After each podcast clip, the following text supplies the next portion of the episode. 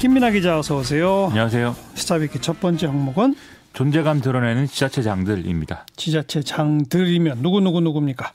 이 박원순 시장이 신천지 총회장 이만희 씨를 고발하는가 하면은 이재명 경기도지사는 이 검체 확보를 위해서 이만희 씨를 직접 뭐 체포하러 가겠다 이렇게 얘기를 해서 화제가 됐는데요. 오늘은 또 권영진 대구시장이 이 긴급 명령권 관련해서 문재인 대통령이 사과를 하는 일이 있었다고 해서 이 코로나19 사태를 이제 지나면서 지자체장들이 이렇게 정치적 존재감을 과시하고 있다 이런 얘기입니다. 네. 먼저 권영진 시장 사과를 왜 한 거죠? 어제 권영진 시장이 대구시청에서 코로나19 관련 브리핑을 진행을 하면서 대통령 긴급 명령권을 발동을 해서라도 공공기관이나 대기업 연수원 등을 활용해서 최대한 병상 3천 개를 확보를 해주고 의료인 총동원령을 내려서라도 조기에 의료 인력을 확보해달라 이렇게 요구를 한 바 있는데요. 오늘 황교안 미래통합당 대표도 의사협회와 함께 이 주장에 동조하는 입장을 냈거든요.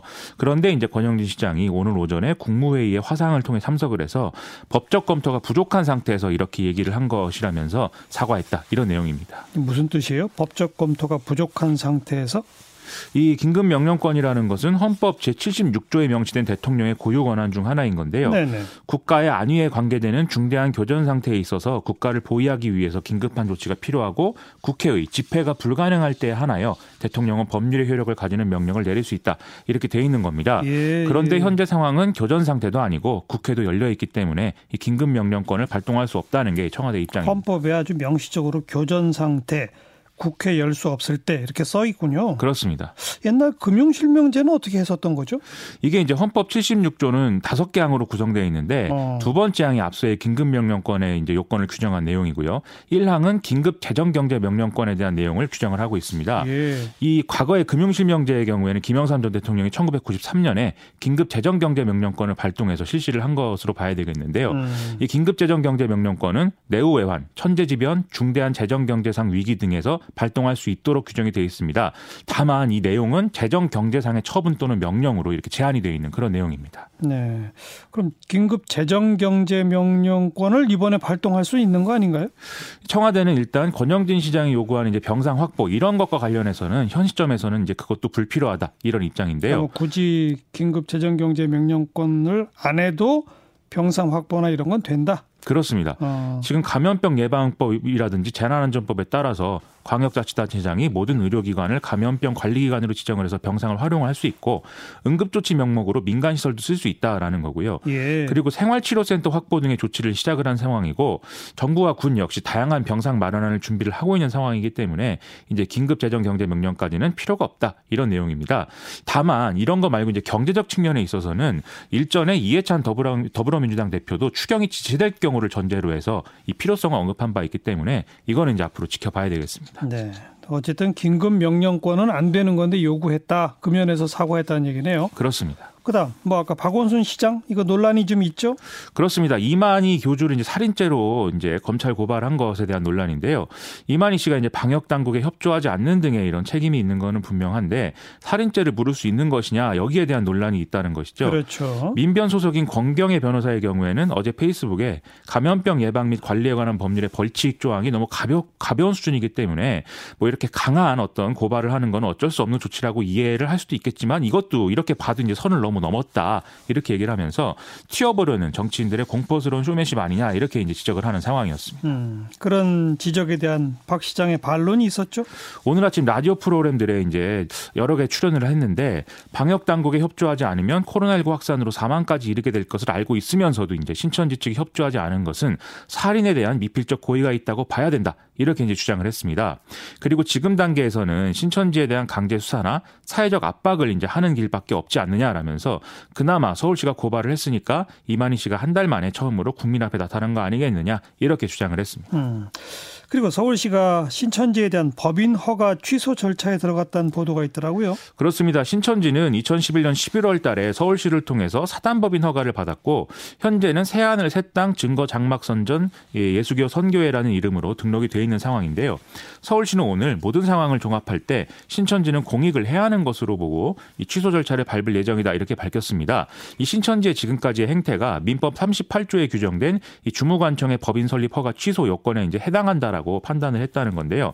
그래서 이 취소 결정에 따라서 다음 주 중에 신천지 관계자의 어떤 청문 절차 이런 것들을 진행을 하게 되고 이 내용을 검토를 한 이후에 최종 결정을 내린다라고 합니다. 예. 그리고 서울시는 또 다른 지자체에는 신천지 관련 법인이 등록되지 않은 상태인 걸로 파악을 하고 있다 이렇게 밝혔기 때문에 서울에서 취소를 하면 신천지는 이제 없는 걸로 그렇게 될 것 같습니다. 네. 그리고 이제 이재명 지사 어제 그 일은 어떤 거죠?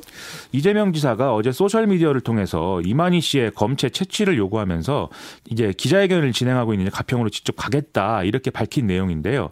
그래서 검체 채취에 계속 불응을 하면 역학조사 거부죄 현행범으로 현행범으로 체포를 할 것이고 이걸 위해서 경찰에 협조 요청도 했다 이렇게 음. 이제 밝히면서 이제 논란이 시작이 된 겁니다.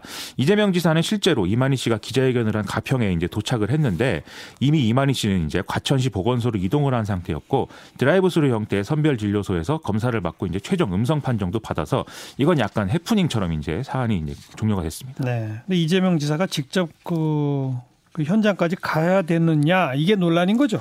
그렇죠. 그럴 필요까지 있었던 거냐 이게 좀 고개를 갸우뚱하게 되는 대목인데 박원순 시장도 그렇고 이재명 지사도 그렇고 뭐 고발을 하거나 검체 채취를 요구하는 것은 뭐 당연히 할 수 있는 일이겠지만 살인죄를 적용해야 한다고 하거나 직접 체포하러 가겠다고 하는 것은 역시 정치적인 무리수 아니겠느냐 이렇게 보이거든요. 신천지에 대해서는 책임을 물어야 할 부분에 정확히 묻고 더 이상 피해자가 발생하지 않도록 하는 게 가장 중요한데 구성원들에게 지금 부당한 탄압을 당하고 있다 뭐 이런 인상을 주게 되면 오히려 이제 신천지의 자신들의 정당성을 주장하는 내부 논리가 강화될 우려도 있고 해서 이런 점에서는 좀 조심스럽게 접근할 필요가 있지 않나 이런 생각이 좀 들었습니다. 네. 자, 시사회기 두 번째 항목은요. 정치적 의료 봉사입니다. 의료봉사 하니까 이번엔 안철수 대표 얘기로군요. 그렇습니다. 지금 대구 현지에서 의료 봉사를 하고 있는데 진정성이 있는 거냐, 실제 환자 근처에는 가지도 않는다더라 이런 이제 얘기가 많이 나오는 모양입니다. 그래서인지 오늘 국민의당 측이 안철수 대표의 의료 봉사 내용을 상세히 밝혔습니다. 음, 어떻게 하고 있답니까? 안철수 대표는 오전 10시에 대구 동산병원에 출근을 해서 오리엔테이션을 일단 받고 방호복을 입은 후에 이 코로나19 환자들이 입원한 병동으로 이동을 한다고 합니다. 그래서 오전에는 검체 채취, 오후에는 문진을 진행하면서 하루 4시간 정도 이 의료 봉사를 실시를 하는데 일정 을 마무리하고 나서는 병원과 가까운 모텔을 이동해서 일찍 이제 잠든다고 합니다. 그래서 국민의당은 사실관계를 왜곡해서 공격을 일삼는 사람들이 있다면서 국민들이 직접 단죄하고 처벌해 달라 이렇게 입장을 밝혔습니다. 네. 안철수 대표가 의사죠? 의사 출신이죠? 그렇습니다. 근데 의료는 오래간만에 하는 거죠? 그렇습니다. 안철수 대표는 뭐 1989년부터 91년까지 단국대 의대 전임 감사를 일하면서 의예과 학과장을 맡았었는데 이후에는 벤처 사업가로 변신을 했기 때문에 이 의사 면허가 계속 유지가 되고 있는 거냐 이런 의문이 제기된 바 있습니다. 근데 의료 이 국민의당이 밝힌 바에 따르면 의료업 종사자가 아닌 사람은 3년마다 면허 신고를 할 필요는 없지만 그렇다고 의사협회 등록이 말소되는 것은 아니라면서 의료법상 의사 면허 정지 또는 취소되지 않는 이상 의사 면허는 유지된다 이렇게 밝혔고요. 그렇다면 어떤 검체 채취나 문진 등의 업무에는 큰 지장이 있을 정도는 아니다라고 생각을 해볼 수가 있겠습니다. 음, 아무래도 이게 총선 바로 앞둔 시점이라 정치적 해석이 나오고 그러는 거 아닌가요?